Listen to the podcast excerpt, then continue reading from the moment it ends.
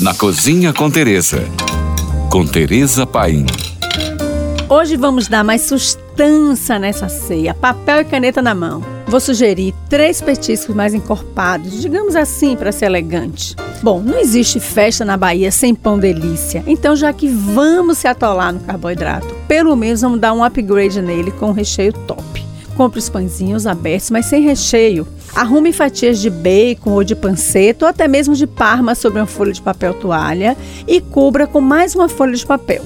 Coloque por dois minutos no micro-ondas na potência alta. Retire e confira se ele está crocante. Se ainda não estiver, vá colocando mais 20 segundos de cada vez, até ficar bem crocante e quebradiço. Quebre em pedacinhos e reserve. Usando o liquidificador, faça uma pasta com creme cheese, creme de leite sem soro e alho, bastante alho. Recheie os pãezinhos com essa pasta e com o seu crocante. Bom, e agora vamos incluir uma friturinha para alegrar?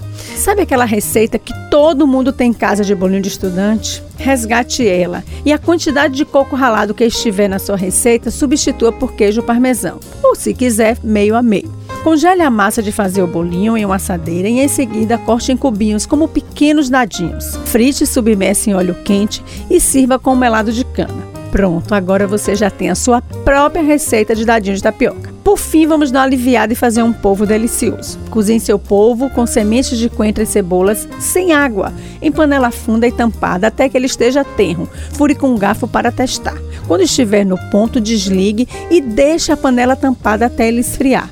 Em seguida, corte as pernas em rodelas bem fininhas e vá arrumando em um prato como um carpaccio. Cubra com azeite de oliva extra virgem, do melhor que você tiver, e polvilhe com páprica doce ou picante, a sua livre escolha. Por hoje é só, e se você tem alguma dúvida na cozinha, pergunte pra gente. Fique agora com nossa deliciosa programação GFM.